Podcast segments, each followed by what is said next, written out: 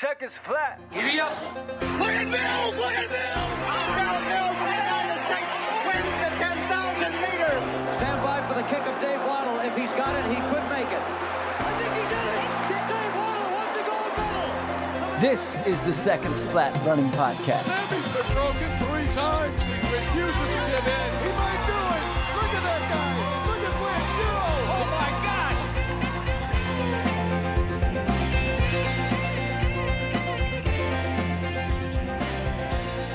Hi again, friends. Welcome to mile 91 of the Seconds Flat Running Podcast. Travis here. I got Benjamin alongside me. Benjamin, good morning. Good morning, sir. How are you? Oh, I am excited to preview the Olympics. We're going to start off with last night's. Actually, here, East Coast, it was early this morning. You and I were watching just a few hours ago. Matt Centrowitz's American mile record attempt. I'll tell you what, man, I'm a I'm a little punchy this morning. I watched Centro. I watched some Olympic swimming last night. Up early to run. I'm on like three hours of sleep. Who knows what's going to happen? Let's let's talk about the Centro event last night. He was targeting Alan Webb's 346.9 mile record. The coverage was from Tracklandia on YouTube, featured Evan Jager. He had a nice TV broadcasting personality, I thought, Benji. The uh, star American Steepler was good in his coverage. So they made a made for YouTube event as a last hard workout 10 days out for Centro in his attempt to defend his 1500 meter Olympic championship. He fell a little short, 349. It was a personal best, though, and moved him into the top five American men's milers of all time. Pacers got out hot. They put him on the target. But I thought the biggest problem he faced was the Pacers dropping off with 600 meters to go, and he was left all alone. Even though he was on the number, he had to put in a lot of hard work. He looked smooth, just tucked in behind him. Uh, he quickly dropped Sam Prakel, the former Oregon star, Tripp Hurt as well, but just not quite enough to hit that Webb mark, which has stood for now 14 years since the summer of Webb, the summer of 2007. Benji, your thoughts on Matt Centrowitz last night in Portland and what it might mean for the upcoming Olympic Games? Absolutely. First off, it was great to see the tactician in a fast race. Mm-hmm. Centro is not a known time trialer. To see him go for it is uncharacteristic, and it makes you have to ask the question why. I think the event was a big success largely because of that why. Uh, people saw this as solely a assault on an American record, but I believe this was an Olympic final preparation simulation. Mm-hmm. We all know what most likely is going to happen in the final is Tim Cheruiyot of Kenya is going to take this 15 final out blazing fast. Centro hasn't been in that situation other than in a, Dom, a Monaco Diamond League meet. This was perfect simulation going out 54 seconds the first 400, which Tim often does, and then 151 through the 800.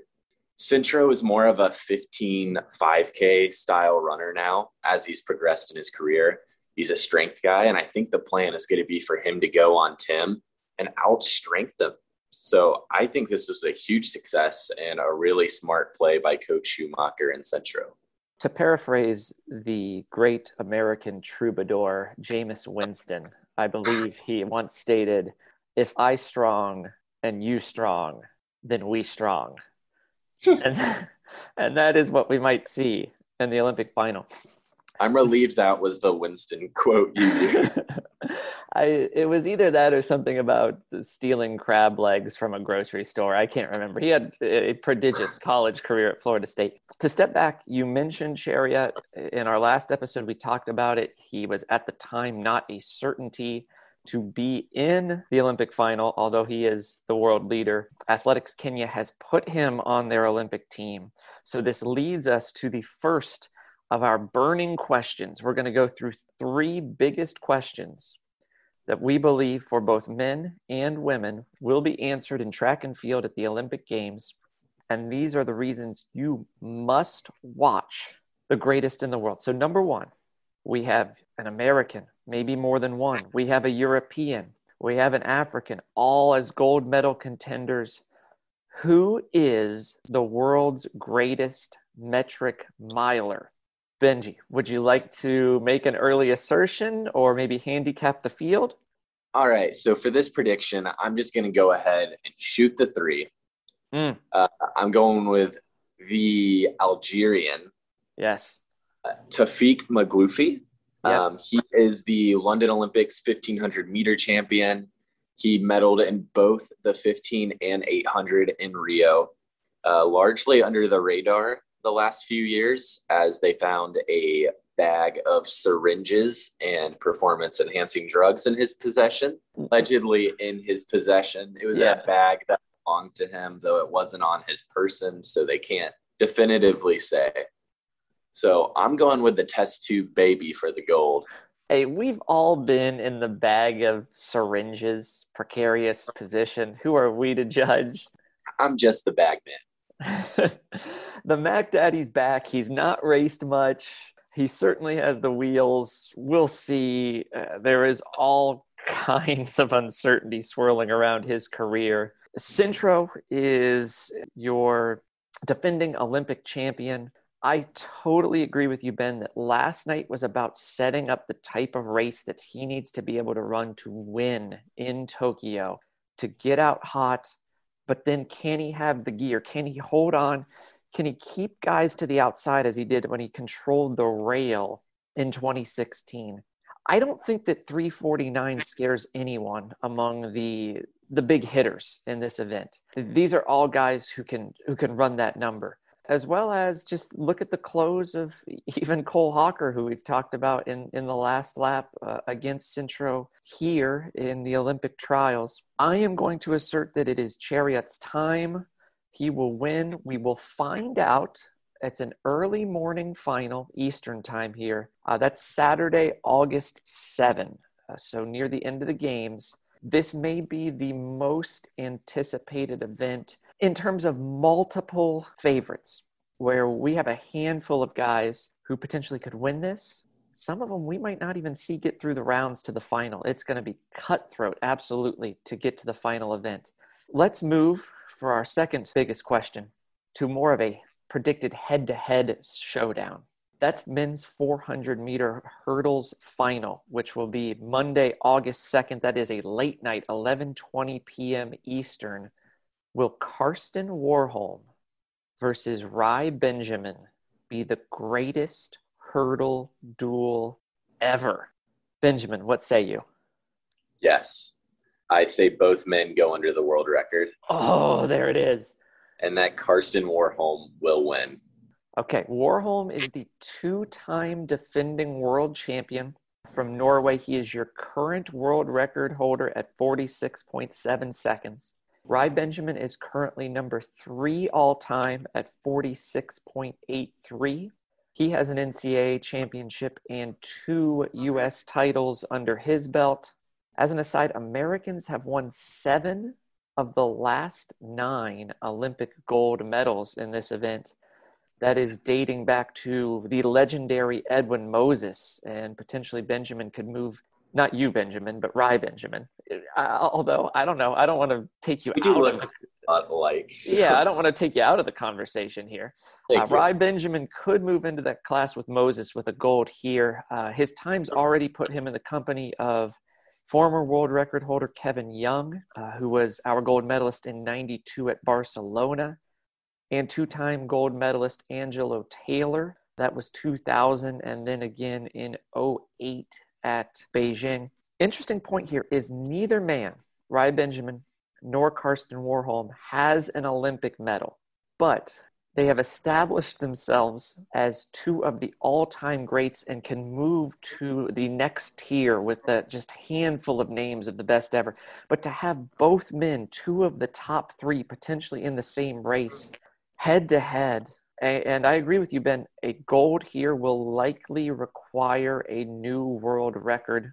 The racing tactics that they use stack up well to press the time. Warholm likes to get out hard. Benjamin is known to be a little bit more of a closer. You heard the prediction from our guy, both of them go under the world record, and you're taking Karsten Warholm, correct? I am. Do you want to put a number out there? Do you want to get really spicy? Ooh. Well, I'm just going to go ahead and admit I'm basing this off nothing. I love Um, that. I'm going to say 46 6. I, they both go 46 6. It's going to be 6 3, uh, decimal 6 3 versus decimal 6 7. Okay. Rai's going to leave it a little too late on the close. This is the transparency that the audience loves when you admit that you're basing this on absolutely nothing other than a sheer randomness of number selection. I will also take Karsten Warholm. We'll get the question answered again Monday, August 2nd. So this one's coming a little sooner than the 1500 meter that we mentioned first. And I will also say, world record, I had 46.6 as my number as well. But you know what? Just for you, I'm going to go under. How about this? I'm going to say 46.58 for the win. That's electric. That uh, is. Wow. Karsten Warholm. I'll take Rai Benjamin second. Uh, we have not mentioned the. Uh, there is a, a third name lurking in the weeds. I'm going to take Dos Santos for the bronze. Uh, he seems like a, a heavy favorite for that. Now, with that said, we just declared Warholm versus Benjamin as the greatest hurdle duel ever and absolute must watch on Monday, August 2nd. Leads to our next question Is the women's 400 meter hurdle duel between Sydney McLaughlin and Dalilah Muhammad actually a better race? So, for the uninitiated, why would it be? The last three times McLaughlin and Muhammad got on the track together racing in a championship finals, one of them has set a world record. So the following night, August 3rd, the following night after the men's 400 meter hurdle final, we will likely see McLaughlin, the first woman ever to run 400 meters over hurdles in under 52 seconds, which she just did at the US trials for a new world record, face off with the previous Olympic gold medal winner, 2016 in Rio, Muhammad, who is the former world record holder and the world champion. So, separated by a, a decade in age, this is a showdown in which Muhammad can stake her claim as the best and most accomplished 400 meter hurdler of all time. Or Sid the Kid can continue her prolific rise and, in my opinion, embark on what could be a decade of dominance. So that's the argument why it might be an even better race to the one that we just said is the best ever when we go to the women's side. Have I convinced you, Benjamin, that this is even more must see than Warholm versus Rai Benjamin? I'm convinced. I think when the 30 for 30 comes out on this, they're going to title it Legacy versus Destiny. Ooh, So, Legacy or Destiny in the women's 400 meter hurdles final? I am going to take Destiny. Hmm. It is Sydney McLaughlin for the gold. I went back yesterday and watched again the trials final where she set the world record in Eugene. It is remarkable to me through the final hurdle just how smooth she was and how effortless it appeared. And even into the home turn, Muhammad had an edge. For the casual track fan, when watching the hurdles because of the staggers in the lanes, it can be hard to tell who's actually winning. So the key to look for is who is first over the hurdle. And Muhammad was first over the hurdle through nearly 300 meters in that, that race. There was just a grace and a smooth, effortless nature mm. to Sydney McLaughlin's effort. And then it was out of the final hurdle, just an absolute hammer to the finish. It's remarkable to think that an athlete can make 51.9 over hurdles look that easy. I think she's going to continue to break her world record. There's a very real chance she does it again here. Don't underestimate the hunger in what might be Muhammad's last chance at the record. I, I do think that she has the ability that we see her still again in four more. Well, that's actually only three more years to, to see her at the next games. But McLaughlin is a once in a generation athlete that we are watching. Remember, we saw her as a high schooler at the last games. Who are you going to take, my man? I'm going with McLaughlin as well. I think it's evident just from her racing schedule uh, that she's taken new steps to achieve this level. We saw her largely just racing the 100 hurdles this year, really focusing on getting over the hurdles more efficiently. Uh, she's become more technically sound. And it's actually shown from her races and actually the last three years of her career that her 400 meter season best has actually gotten a little bit slower each year, but her 400 hurdles are getting quicker. So they've realized Sydney is fast. So now they're just making sure she's as as efficient as possible. And that seems to be what's taking her to the next level. Are you calling for another world record here? I am. I am not going to say they both go under, but Okay. I will say that Sydney goes under. Can they both go under 52? I mean, of course they can. It's the Olympics. I love that answer. And what do we really have to lose by saying that they can? I don't think they both will, but I think they both can.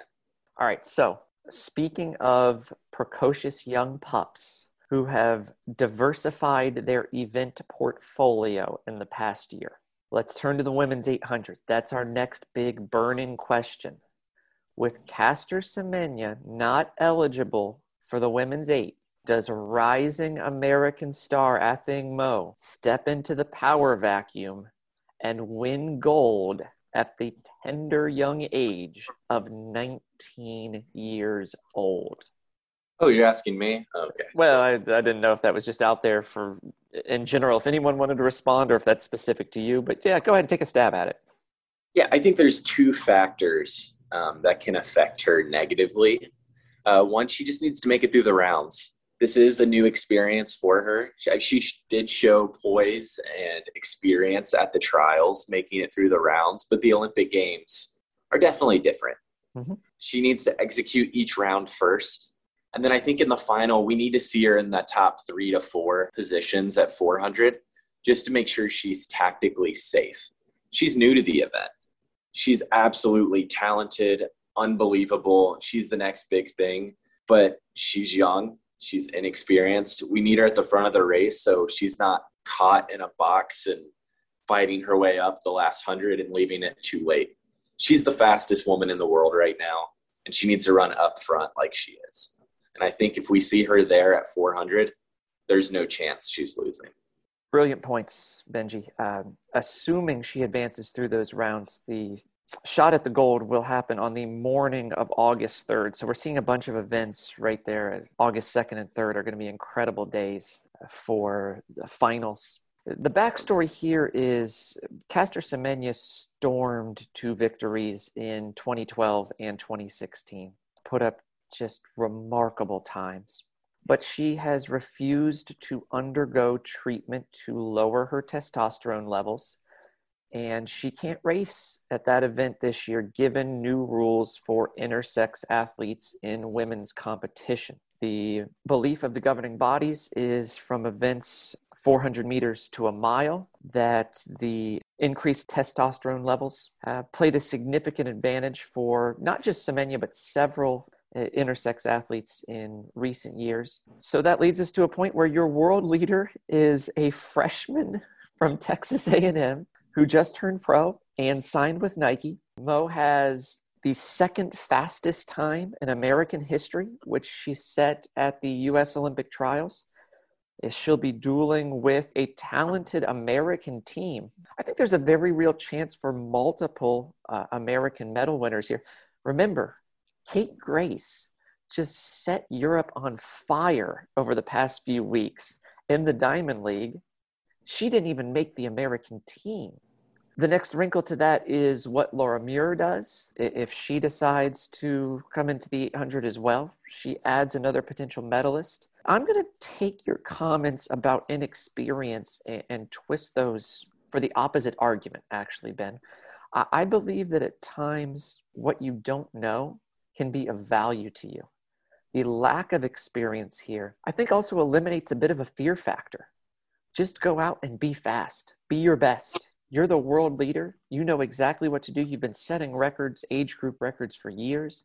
We saw her in the spring season with a lot of focus at 400 meters to work on her speed.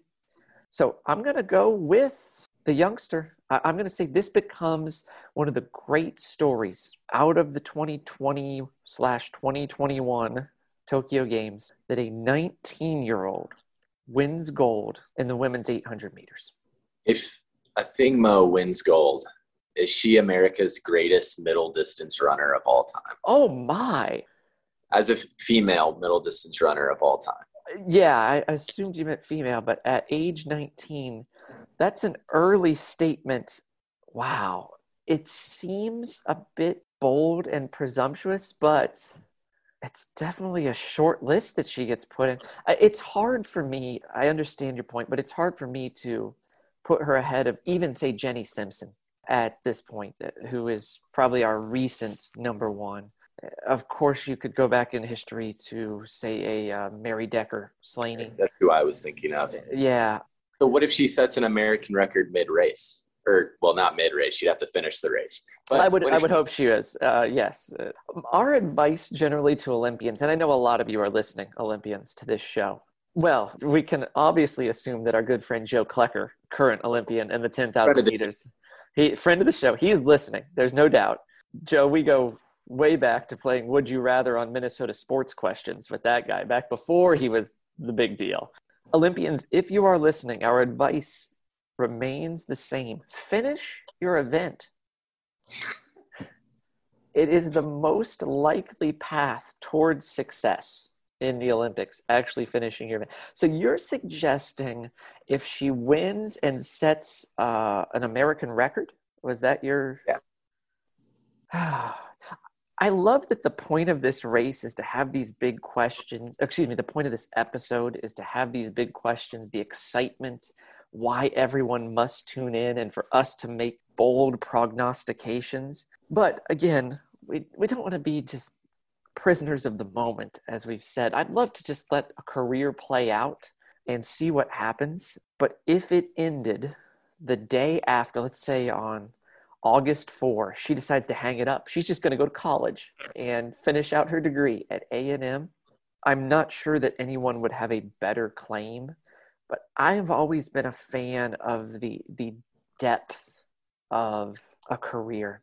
I think that's a good reason for us to transition actually now to the event that closes the Olympic Games. What is the historically seminal event of the Olympics, the men's marathon? because there you go to a, an athlete who has an unparalleled history of success over multiple years in the gold medal favorite Eliud Kipchoge. He, he would be the counter to the young gun like Athing Mu. Uh, we could see that as well in uh, the 200 meter men's race. Uh, our own Erriyon Knighton, the electric 17 year old who could be on the medal stage there. He is the world under 20 record holder, faster than Usain Bolt at that distance at that age. But pivoting back to the marathon, that will be in Sapporo rather than Tokyo. They moved that event north in the hope of providing more favorable conditions away from the extreme heat. This will be of particular interest to the host country Japan has a storied tradition of marathon success.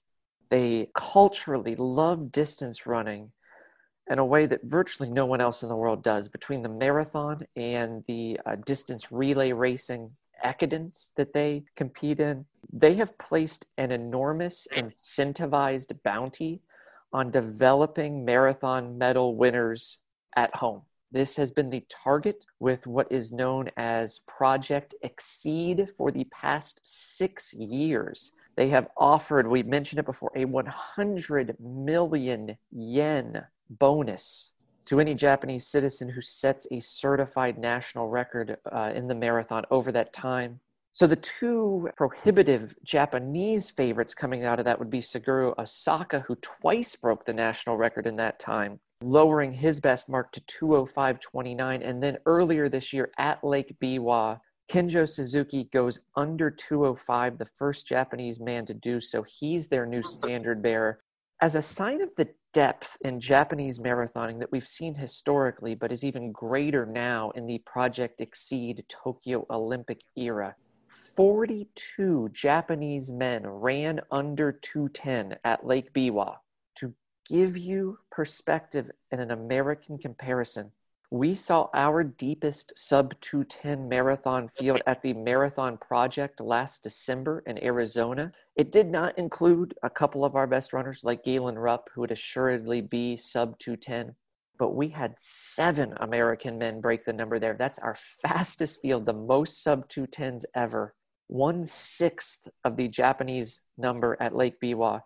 Uh, the great Yuki Kawauchi, the citizen runner who was the 2018 Boston champion, ran a new personal best of 207 at Lake Biwa. It grabbed him only 10th position, and a man with 23 sub 211 marathons can't even make the Japanese team for this games. That gives you an idea of what this means to the Japanese. So the big question here is can they succeed in this quest to medal or in their hope of bringing home gold, or will it be another coronation of the great one, Eliud Kipchoge? What do we think, Ben? So I'm going to go ahead and say that no one is beating Kipchoge on the day, hmm. but I I do think we see a Japanese team member on the podium. Okay, so uh, a big question I have is: Does the lack of crowd hurt the home team's chances, perhaps as much or more than any event? 26 miles of streets lined with crazed Japanese fans. There's, of course, the adrenaline, like over the top factor that they have to manage and mitigate in those circumstances. But boy, this seems like a place where they could really carry one of their own to a medal. Japanese culture is intertwined with thoughts of honor. Mm-hmm. It's undeniable. We see that throughout history. And I think there's going to be so much pride in those athletes' heart uh, running down uh, the streets of their home uh, with the home crowd cheering them on. I think they are wise enough to not get caught up in the moment. Uh, they have trained, as you said, for six years specifically for this moment. I think they'll be the most prepared athletes on the line for this specific marathon. Do agree with that. I'll state a little differently. I don't know that anyone will out prepare them. There might be others who are are equal in their preparation. My point was the limited access to the course possibly being a hindrance in their attempt at these medals because they won't have the huge throngs that we might see in a non COVID world. To build on your point of the honor uh, and tradition behind this, I will take you back to an anecdote from the 1964 Olympics, the last time that we were in Tokyo for the Games. And that was actually an Olympic marathon that ended in the Olympic Stadium.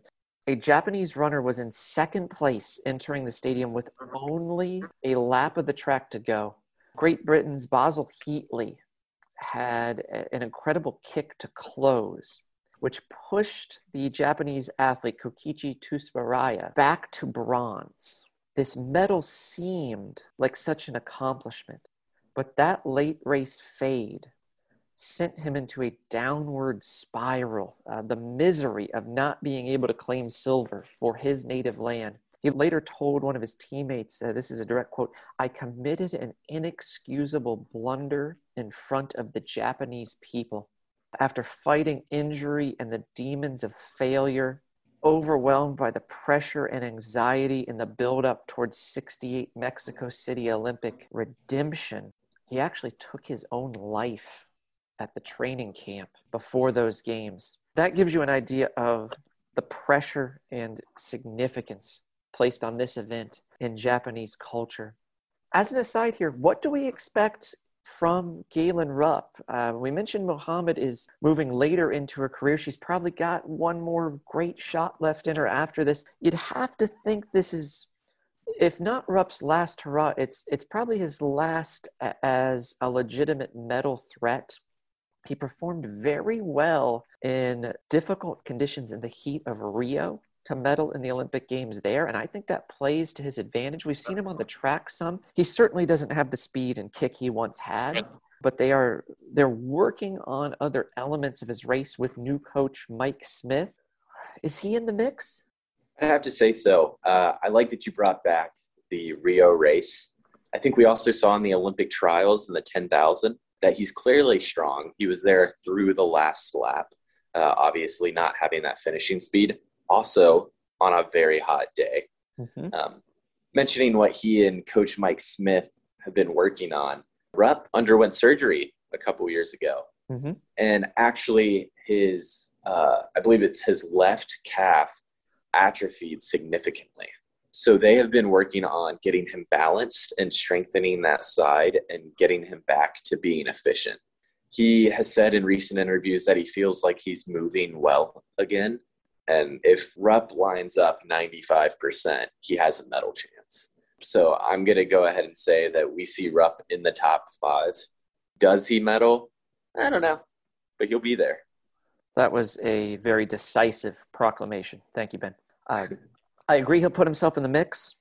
Coach Smith has said since the beginning of this process, when they joined forces, it was more about making him a marathoner, not just a fast track guy who extended his reach out to the marathon distance, which is a more Salazar like approach. I'm going to go up maybe sixth or seventh place. I just don't think he has the wheels some of the, the top international guys who we know really can turn over. Again, the conditions are going to be a factor. And then it's about early pace. Think championship style racing, Rupp's going to keep himself in the mix, but I, I don't suspect that he has the move. I really want to see one of the Japanese guys medal. I think it would become one of the great stories to come out of this. Our last big, bold, burning question that we can't wait to see answered in Tokyo in the next two weeks and that is do we witness history with Sifan Hassan competing in three events the 1500, 5000, and 10,000, and potentially being a medal favorite in each? The Olympic schedule makes this feat exceptionally difficult. The toughest day of this would be, again, Monday the 2nd, tune in the second and third the action is going to be so good on monday the sec- second she could have the 1500 meter heat in the morning and the 5000 final that evening so the schedule makes it so challenging but she is remember a former world record holder in the 10k she held that for just a few days earlier this year before it was broken but she has such tremendous range that in the 2016 Olympics, she actually ran the 800. So we're talking about a swing from 800 to someone who we have mentioned as a potential world record threat all the way up to the half marathon. If she does this, it could be reminiscent of Emil Zatopek, Helsinki, Finland, 1952, when he took, he didn't just compete in, but he took gold.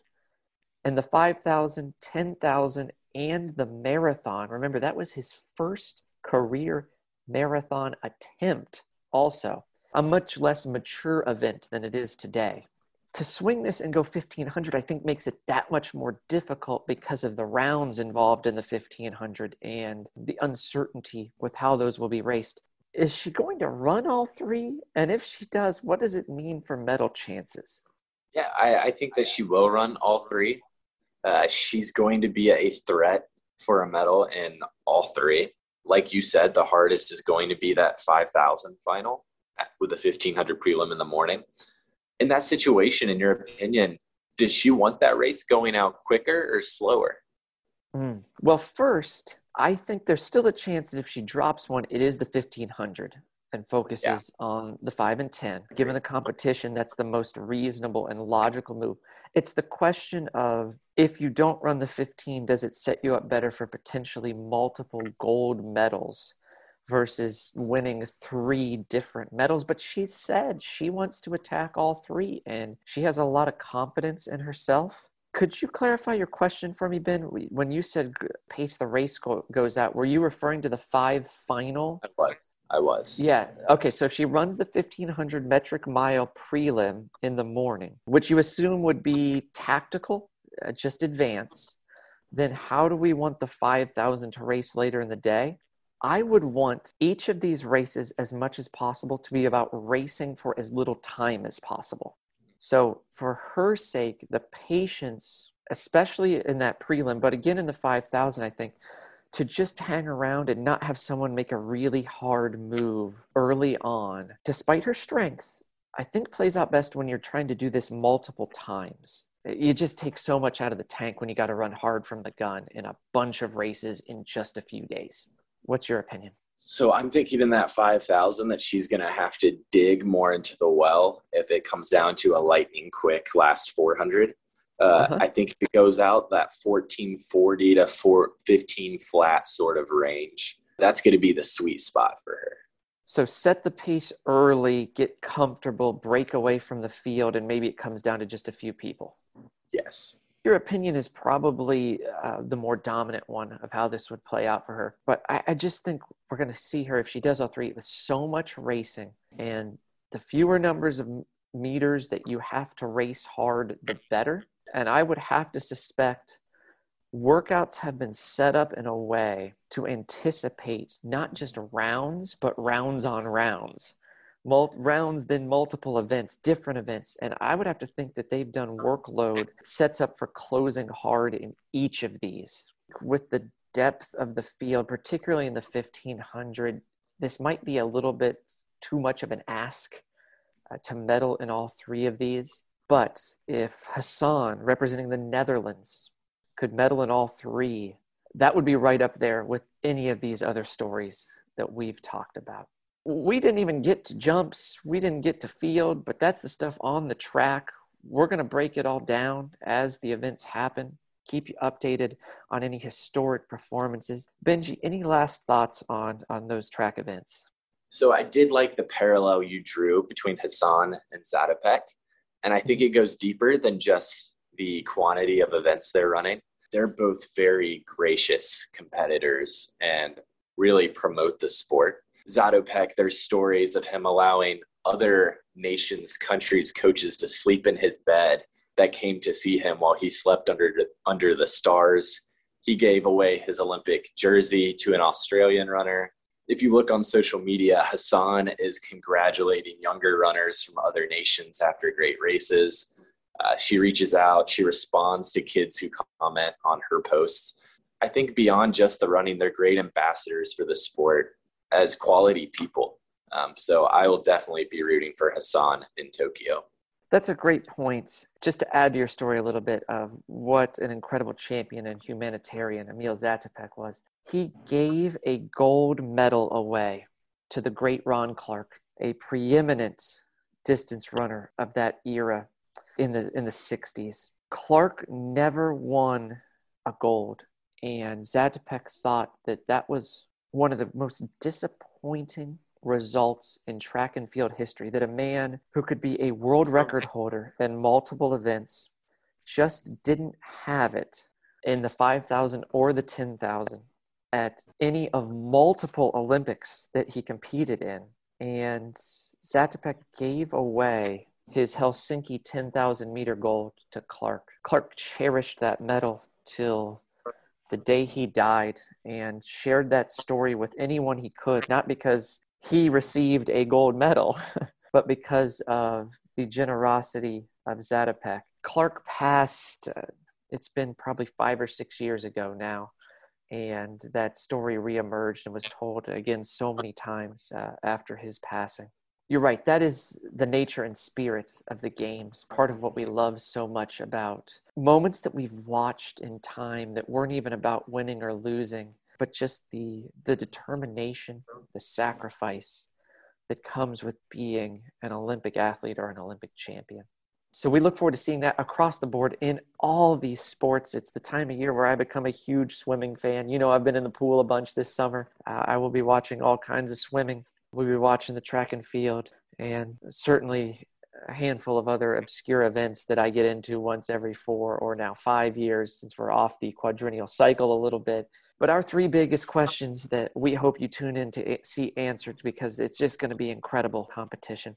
For the men, it'll be that men's 1500 meters, that metric mile, who emerges there, the 400 meter hurdle duel between Karsten Warholm and Rai Benjamin, and of course the closing of the games with the men's marathon in Sapporo. On the women's side, it's also the 400 hurdles, the McLaughlin Muhammad showdown. Sifan Hassan's attempt to triple medals in the 1500 meters, 5K, and 10K. And then the young gun and the women's 800 with the absence of Caster Semenya.